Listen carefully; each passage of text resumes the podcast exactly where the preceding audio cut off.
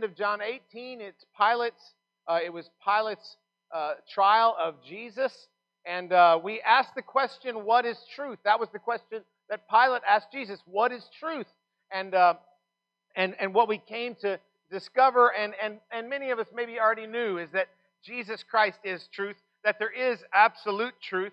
Uh, that there that, that we do have subjective truth, but that that absolute objective truth exists, and that is that Jesus Christ is the Messiah and that he is the way to God. We're going to cover the second half of Pilate's uh, uh, trial of Jesus here today, and, and we'll start in John 19, verse 1. It starts in verse 1. It says, Then Pilate took Jesus and had him flogged. The soldiers twisted together a crown of thorns and put it on his head. They clothed him in a purple robe and went up to him again and again, saying, Hail, King of the Jews! And they slapped him in the face. Once more, Pilate came out and said to the Jews gathered there, Look, I'm bringing him out to you to let you know that I find no basis for a charge against him.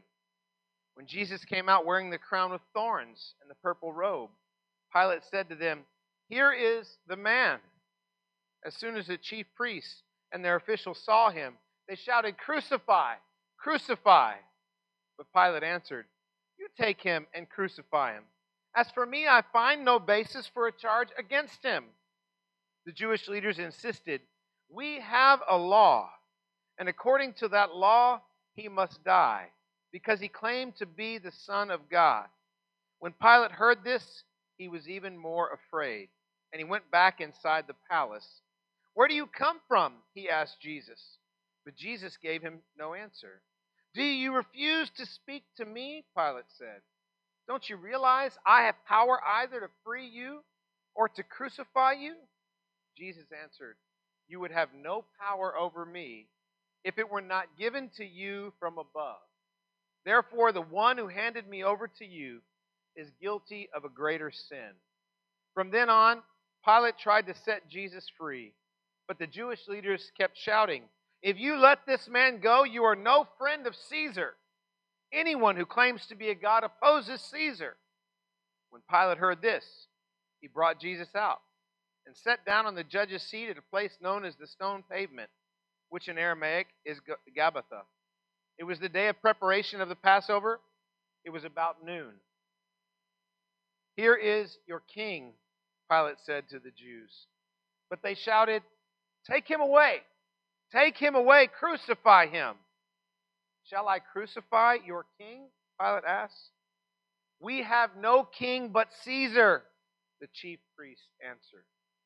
Finally, Pilate handed him over to be crucified. Let's pray together. Father, it is incredible to consider the pain that Jesus suffered here at the hands of this man Pilate, who you allowed to be in that place. And Father, I pray that as we look into the scriptures today, that our hearts would be moved and stirred so that our desires might get in line with yours. And that, Father, we would learn from the examples that we read here today. And that we would do everything that you give us to do so that ultimately we would glorify your Son. We love you and thank you in Jesus' name. Amen.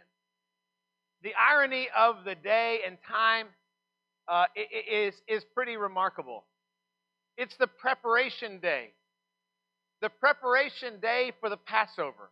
The Passover was a time for Israel to celebrate God's deliverance, to celebrate, and Israel had been in captivity for over 400 years in Egypt.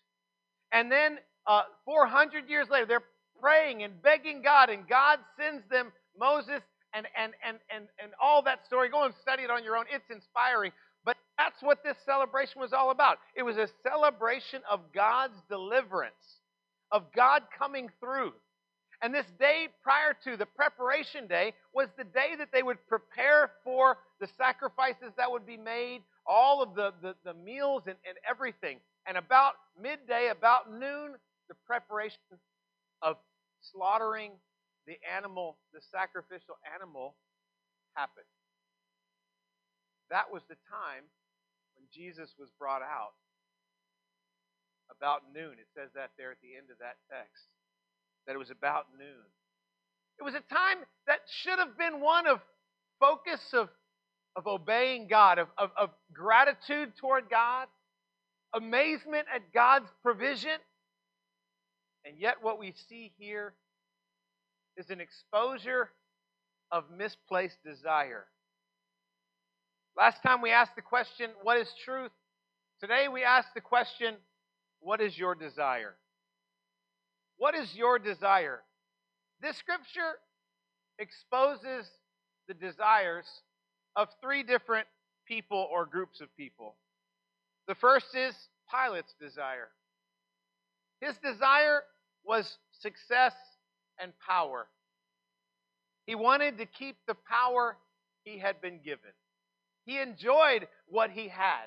He would be in Jerusalem because it was the time of this festival. The, the, the, the Roman uh, ruler would have, the, the area governor would have been in Jerusalem during this time because this, the, the population of Jerusalem swelled into the tens of thousands at that point. But normally he would live in a amazing place called Caesarea Maritima, which is just north uh, up the northern coast uh, in, in Israel. I don't have pictures, but trust me, it is a fantastic area. If you're looking pretty, if there hadn't been something there these Roman ruins, you might be able to buy some, and it's beautiful. The and and and and the the home of Pilate was on water. That is actually still in the water. You would you can see the ruins of the uh, from from the uh, foundation of the house that was literally in the water. It was a sweet place. He had everything that he wanted success and power. Now, how he got it is a whole different thing because he married into the emperor's family. He himself was not part of the family. He was married. He, he was married to uh, uh, uh, one of the, the daughters of the uh, the youngest daughter. Uh, I'll just read this to you. He married from the perspective he, he married Claudia, and, and I'll read you what it says here. It says, From the perspective of Pilate's future, marrying Claudia was a wise move. She had connections with the highest levels of Roman government, but morally it was a disgrace. For Julia, the emperor's daughter, who thereby became Pilate's mother in law, was a woman of such depraved and coarse habits that even in decadent Rome she was notorious. Augustus, her father, avoided her presence and eventually banished her. It is reported that afterward, whenever someone would mention the name of his daughter to him, Augustus would claim, Would I were wifeless or had childless died. That's, the, that's who he married. That's his wife's and his wife's family, his wife's mother. That, that's, they were so bad that the emperor would have preferred to die without a wife or child than to have them. That was Pilate's marriage, but it gained him what he wanted. His desire was success and power. And, and, and though you and I might not have done it, it's what he did. Pilate was insistent on his power. His, his, his desire for power and success led him to do terrible things. Uh, this, this, this slide is, is a picture of, um, this is a picture of the thorns that were created, that created the crown that was used to make Jesus' crown. You see the, you see the thorns? They were about one and a half to two inches long. And this would have been twisted into a crown, which could have been done very carefully with, with instruments of some sort. But this was this is actually I took this picture uh, in in uh, uh, near the near the Dead Sea, uh, in En Gedi, and and these trees are still there, and this this this is this is what would have been used. That's he he wanted power so badly that he was he was willing to to destroy an innocent man, to take him and flog him. Uh, a flogging was was a, a, it was an awful thing. If you've not known what a flogging is, they they take this thing. It's it's uh, it's called it's the cat of nine tails is what I've heard it referred to as. And, and on, the, on the pieces of leather would often be bone and, and lead, and, and it would be used to, to whip the back, and, the, and, and it would be, the man would be naked whenever the flogging would happen. And they would, they would, they would whip and tear to shreds his back. All the while, Pilate, what's his, what does he say over and over again? He's innocent. So there's only one reason why Pilate would let this happen. It's so that he could keep his power, so that he could keep his success. Because if he didn't work out and keep peace with the Jews, they would talk to the people above him and he would lose his place. So his desire drove him to do things he might not otherwise do. Whenever he brings Jesus out, here's some references to Old Testament passages about that give us a little bit of an idea of what Jesus must have looked like. In Psalm 22 17, I can count all my bones. They stare and gloat over me. Isaiah 52 14, as many were astonished at you, his appearance was so marred beyond human semblance, and his form beyond that of the children of mankind. That's how badly he was beaten his ribs would have been exposed. Not just bruises, but exposed because of the beating he had received. The Romans perfected it to the point where they could bring someone just to the point of death and then take them down. And then the crown of thorns is placed. And then the robe is placed. And then the beating on the head is done. All to keep Pilate's place. All because of his desire to keep his place. He brings him out.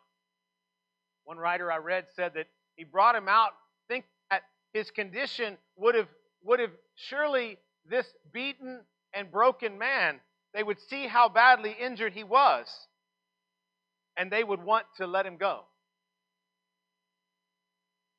And of course they didn't. They proclaimed, Crucify, crucify. Pilate brings him back in, and, and, he, and he, eh, they said he's uh, talked about him claiming to be the Son of God, which brought even more fear to Pilate. What was his fear? It continues to be the same thing. Bad things are going to happen to me, so let me continue this trial. And he proclaims his power, which we know he didn't have. And then Pilate comes back out and sits at the stone at, at, on, on that spot in the judge's seat. And the Matthew account tells us that how his wife came out to him and sent a message to him. And this is what she said. While he was sitting on the judgment seat, his wife sent word to him Have nothing to do with that righteous man, for I have suffered much because of him today in a dream. Claudia sent him a message. And though it wasn't his worst thing, he didn't listen to his wife. Brothers, Husbands, listen to your wife. Whenever your desires become so great that you won't listen to your wife, you're in trouble, guys. You learned nothing from last weekend. Pilate insisted. He wanted to keep his desire, uh, his desire for success, his desire for power was going to stay intact no matter what. And he would bring him out, course, and then the crucifixion would happen later. The desire of the religious leaders. They desired the death of Jesus, not just his death, but his curses. That, that, that as I mentioned a couple weeks ago in Deuteronomy 21 23, curses anyone hung on a tree. They didn't just want him to die, they want him to be cursed because they wanted the status quo.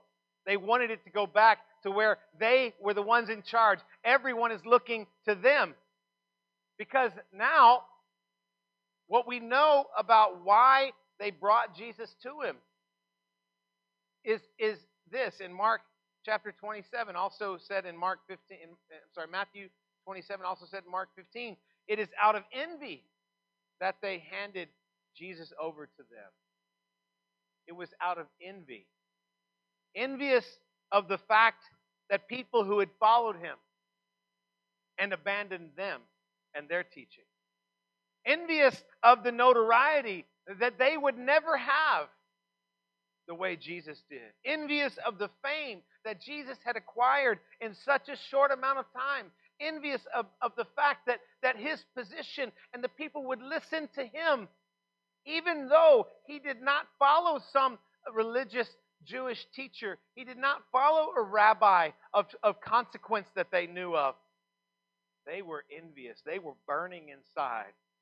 The Greek word for envy, a state of ill will towards someone because of some real or presumed advantage experienced by such a person. They knew that Jesus was going to take their place. Jesus was their position was going to be lost and they thought, "Let's get rid of him." Their desire drove them to murder. It led them to pledge allegiance to Caesar to, to make the proclamation we have no king but Caesar. Caesar is the emperor in a place. This is scripture references for envy that I meant that I skipped over. Uh, write those down. Uh, all the places that envy is, is dealt with regarding sin and, and how dangerous it is. Um, but but but they would go on. Their, their their desire for getting rid of Jesus led them to even proclaim that we have no king but Caesar.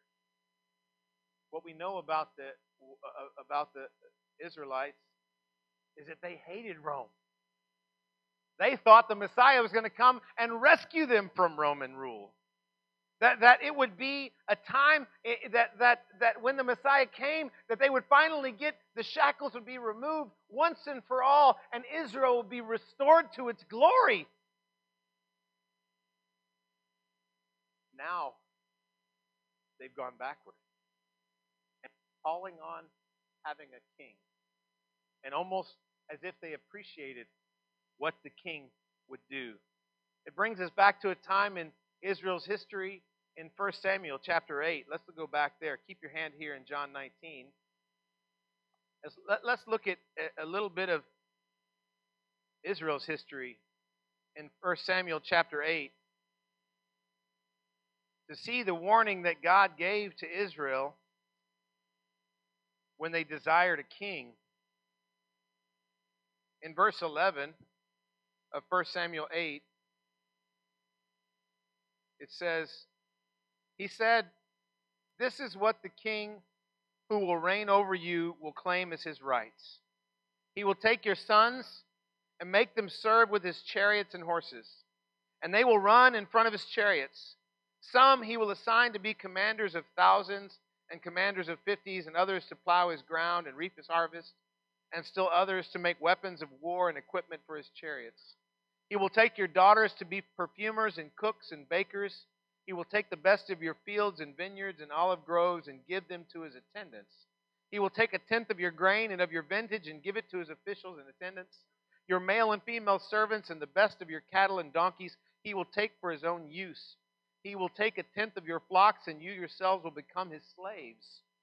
When that day comes, you will cry out for relief from the king you have chosen, but the Lord will not answer you in that day. That was before Saul would become king. That was the warning God gave. And now here we are, centuries later, have Caesar. And what drove them to that was their deep seated desire for the death of Jesus. That they would go so far out of their minds that they wanted a man dead. The desire of Pilate and the desire of the religious leaders would leave us hopeless without Jesus. There's a tension there. We feel this, this, this, uh, this, this feeling of heaviness from them. How could they do it? We look at it and we think, surely we would never do that. But if we were there, we very well might have. We have this great contrast here in the text, though. We have the contrast of Jesus' desire to save the world. That was the contrast here. He, he's ready to endure whatever would come his way. He knew that he would be fulfilling the passages mentioned before, the pain and suffering that would come.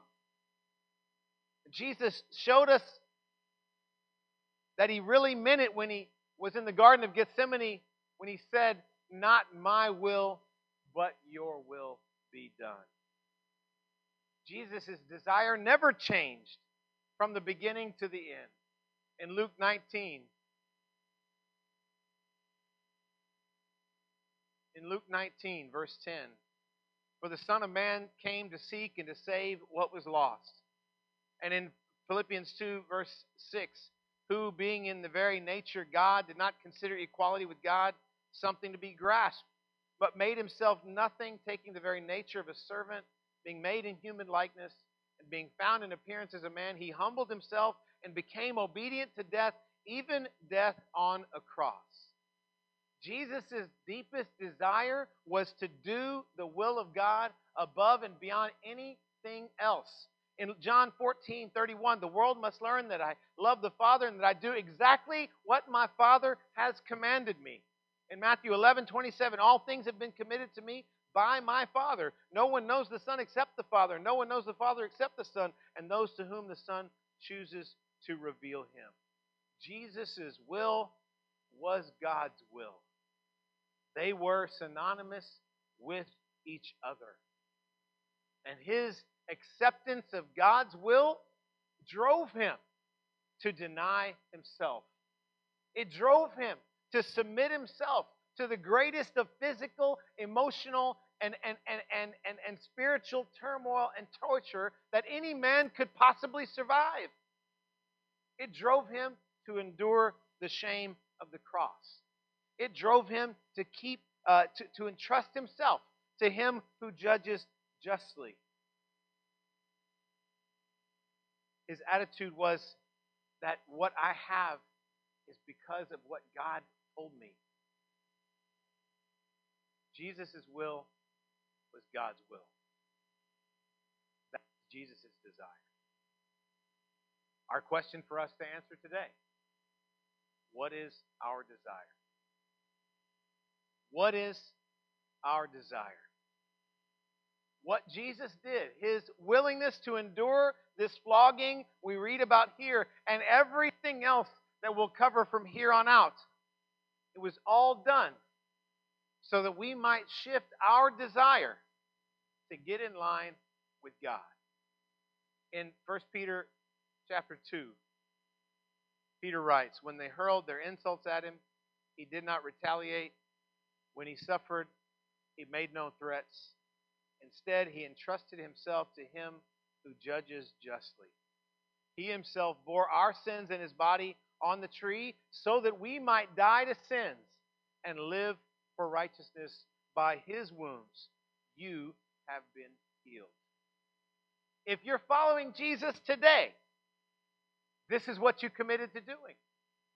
That our desire or my desire would equal God's desire. That we would replace our desires and that they would become in themselves what God desires. People who knew me when I was a kid would have known that my desire as a kid was to become a professional bowler. That was what I wanted to do. That I wanted to be a professional bowler. And I was pretty good at it. And, and, and everything that my mother worked at a bowling alley, she was the assistant manager at a bowling alley, and I would go, I would, I would take every opportunity I had to go bowling. I started bowling when I was six years old. And it was, it was, everybody that's that's just how I was known. I spent every evening that I could. I was at the bowling alley. I remember as a little one being in the in, in the child care area and the little uh, wonderful vanilla cookies you got in the in there, the Lance cookies. You can still buy them at the store. It was fantastic. And then and then the day Saturday mornings was bowling day uh, that we had a league and and I would bowl there. And then whenever I got older, I would bowl every opportunity I had. I would look for opportunities to go bowling try to get as free passes as I could. When I was 13, I went to go work at the bowling alley because when you worked at the bowling alley, you got six free games a week.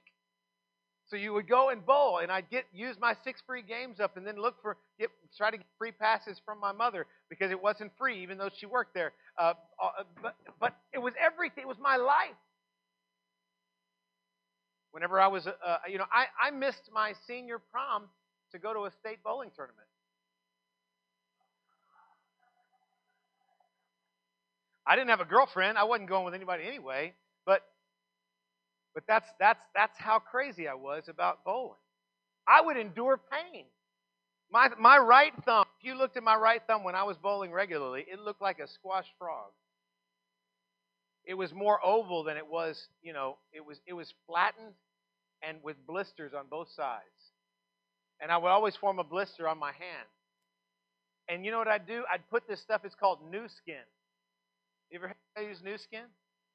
What happens when you put new skin on an open wound? Whoo! It burns. I didn't care. Endure the pain to bowl and win money. That's what I cared about. And and and my and, and this dream of becoming a professional bowler, I found out whenever I as I after I joined the Navy and all of that, I actually found out that my I had a family member that was willing to sponsor me to go on the pro tour if I had had the drive to continue. But after I joined the Navy, many other things took place. Many other, many other things took precedent. And my desire shifted from becoming a professional bowler to just being selfish. And that's what it was for the next many years until I until I finally God humbled me and allowed me to find him through his word 24 years ago almost. In May, it'll be 24 years since I started coming to church here. It, well, when, in, in Norfolk when we met at the Marriott. And Alexa was a year and a half old when that happened. And, and, and, but, but my life had become all about self.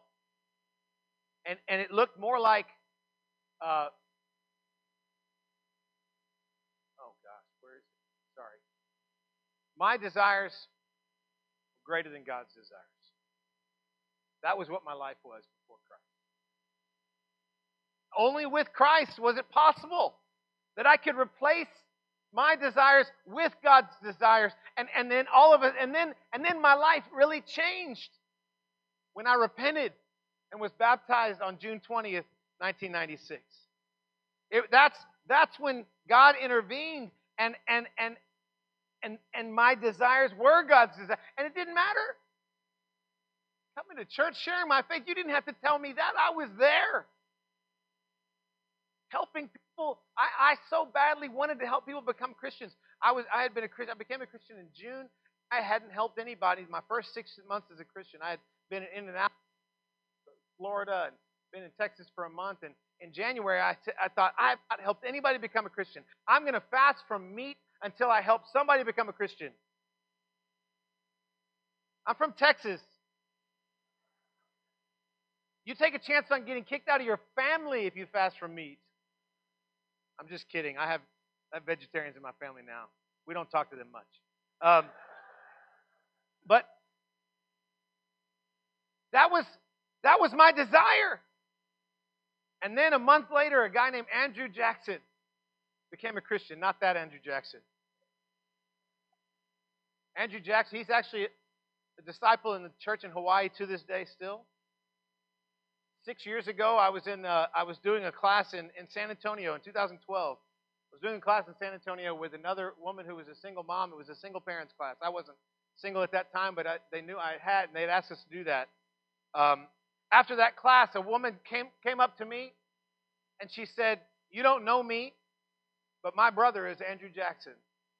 And 10 years ago, I was baptized into Christ, and my mother was baptized into Christ."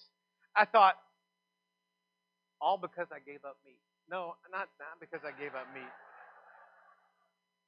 Won't make me like mushrooms. But, no, but I, it's not because of me. It's because God put a desire in my heart when He changed me.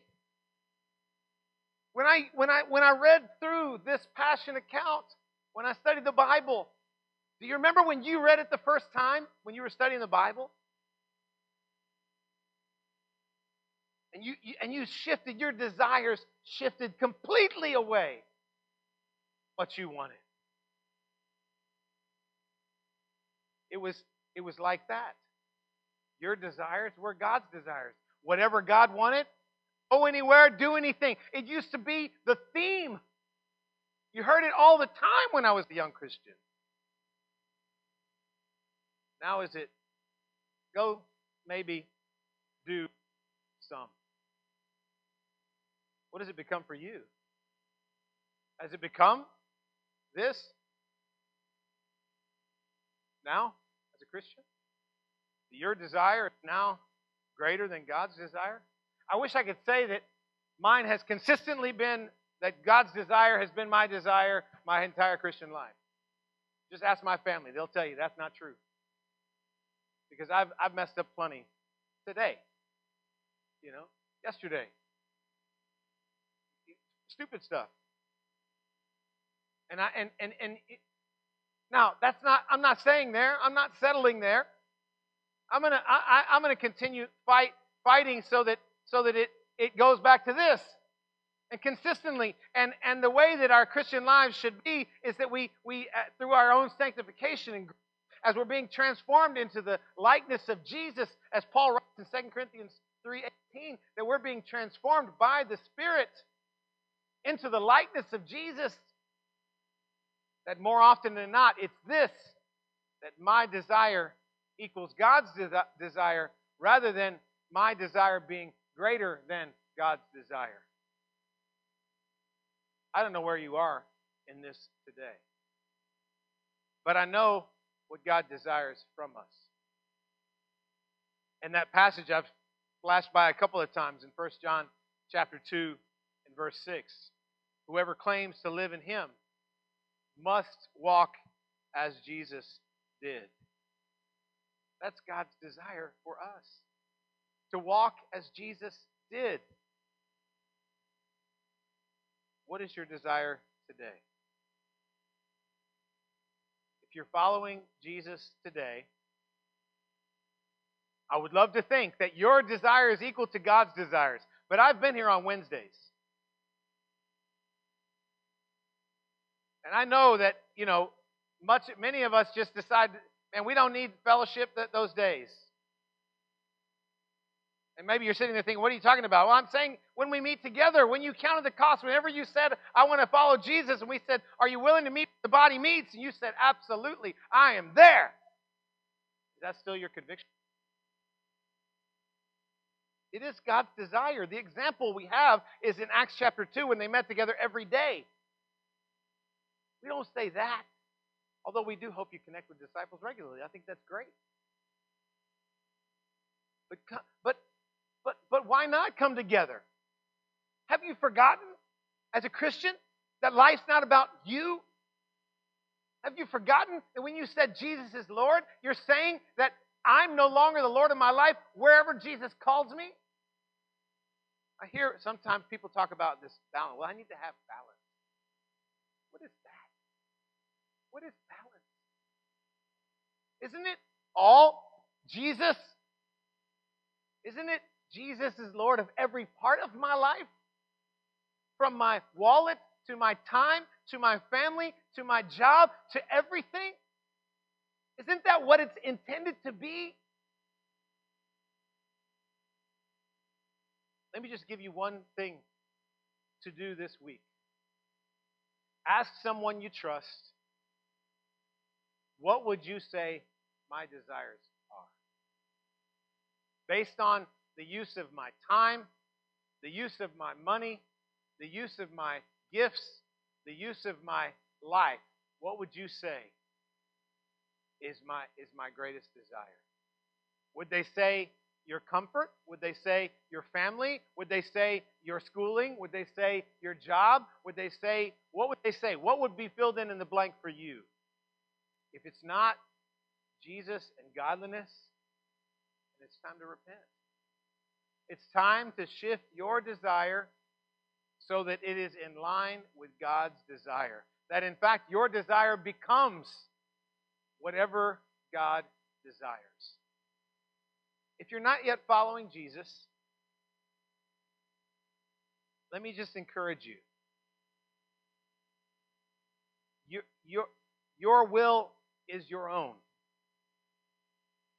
But maybe you're feeling a little bit uncomfortable right now.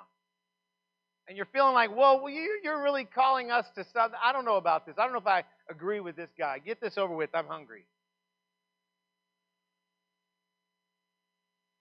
But you know deep down that your desires are more important than you than, than God's desires right now. There's a reason that we get a chance to let God's desires be our desires. And that's only because of Jesus.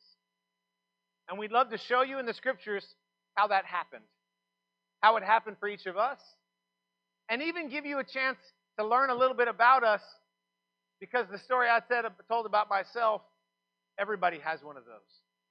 And they'll tell you how their week went as well. And the times whenever their desires were not in line with God's desires. And even the sine wave that is can be our desires. Because it's who we are. It's okay. We're not perfect, but we're forgiven. Do you want that?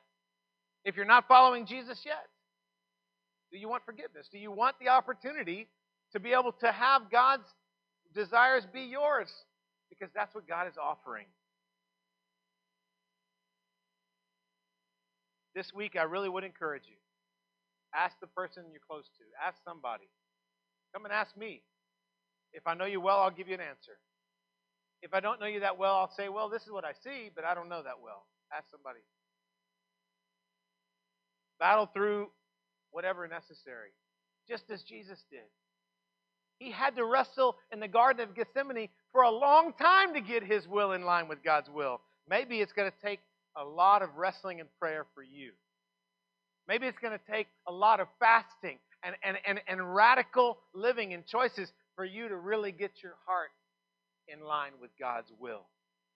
But decide today that you're going to respond to Jesus' example. That you're going to you're going to imitate him as as you did if you're a Christian now but have fallen backwards a little bit. Time to repent and get your desire in line with God's desire. Let's live that way on the peninsula. Amen.